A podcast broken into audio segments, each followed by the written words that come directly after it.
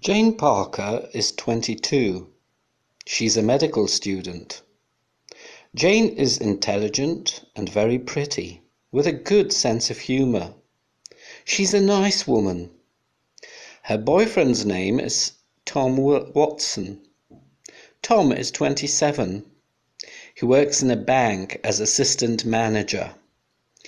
He's good looking, but he's not a very nice man.